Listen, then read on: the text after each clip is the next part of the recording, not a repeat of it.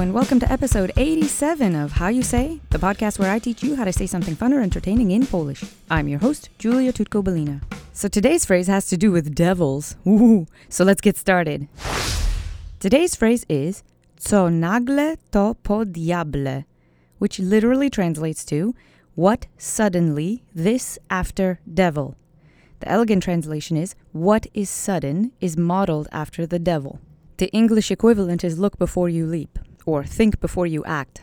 So 10 episodes ago, in episode 77, I taught you śpiesz się powoli, which means hurry slowly. And it's the closest equivalent to haste makes waste. Well, there are several such phrases in Polish. This one is obviously related. I think every culture has more than one cautionary idiom, don't you?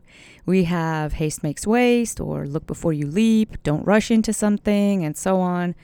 So this phrase actually, the reason I'm teaching it to you and mentioning śpiesz się powoli is because sometimes when somebody is elaborating, like say you have a chatty aunt, for example, so she'll give you both of these at the same time. So I wanted to associate it with śpiesz się powoli because sometimes they are paired together, and so now you know what both of them will mean. So let's go over the words together. The first word is co. We've seen this before. It means what. Let's say it quickly together three times. Co, co, co. Perfect. The next word is nagle. We haven't seen this word before. It means suddenly or sudden. The accent is on the first syllable. Keep those vowels monosyllabic. Repeat after me three times. Nagle. Nagle. Nagle. Great. The next word is to. We've seen that before. It means this. Let's say to together three times. To. To. To. Good. And I wanted to mention, you'll see it as an interjection in sentences. So, for example, like we have that in English. That can mean an object that you're pointing to that you're not referring to by object name, or it can be a continuation in a sentence. So, the way that functions in English is very similar to how to functions in Polish.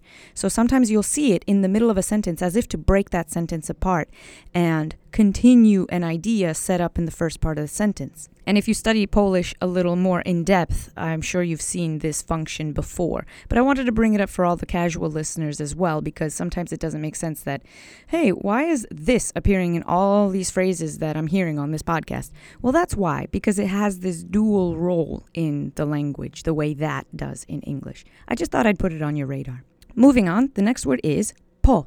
We've seen this before. It's a preposition, it means after. In this case, also, it means modeled after. And I'm sorry to get into the geeky weeds two words in a row, but sometimes I find that when I'm learning a new phrase, it's helpful to me to have more information about how it's constructed. So the behind the scenes action can be important when I'm studying something new.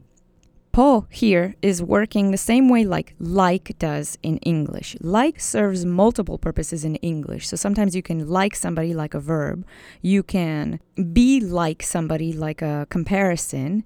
And you can liken something like you turn like into a verb. And there are more variations of what like can do. So it can get pretty complicated.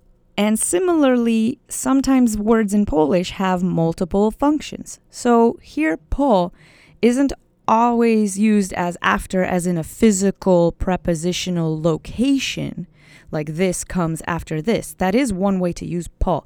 But in this phrase, we see a demonstration of how it's said po after, but it's modeled after. It's similar to. We would say like the devil or like whatever the next word is. And I wanted to highlight that, and that's why I translated it the way I did in the elegant translation, because it's modeled after the devil. And I haven't seen that translation appear on my online searches, including Google. So I wanted to bring that to your attention more closely.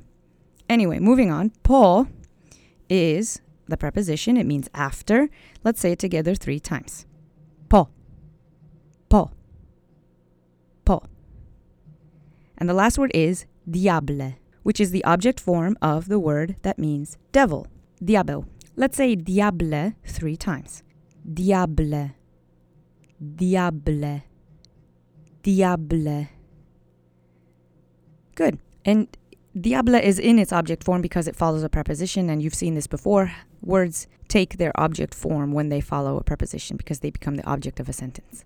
Okay, let's string this all together now that you know how all of it is built behind the scenes. Repeat after me three times. Co nagle to po diable.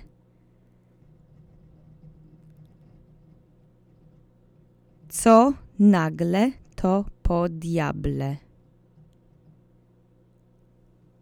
Co nagle to po diable. One more time, a little faster through.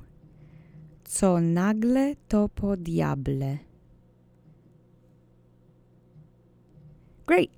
And I added that sing-songy flow to it so that you could hear how it sounds in the wild.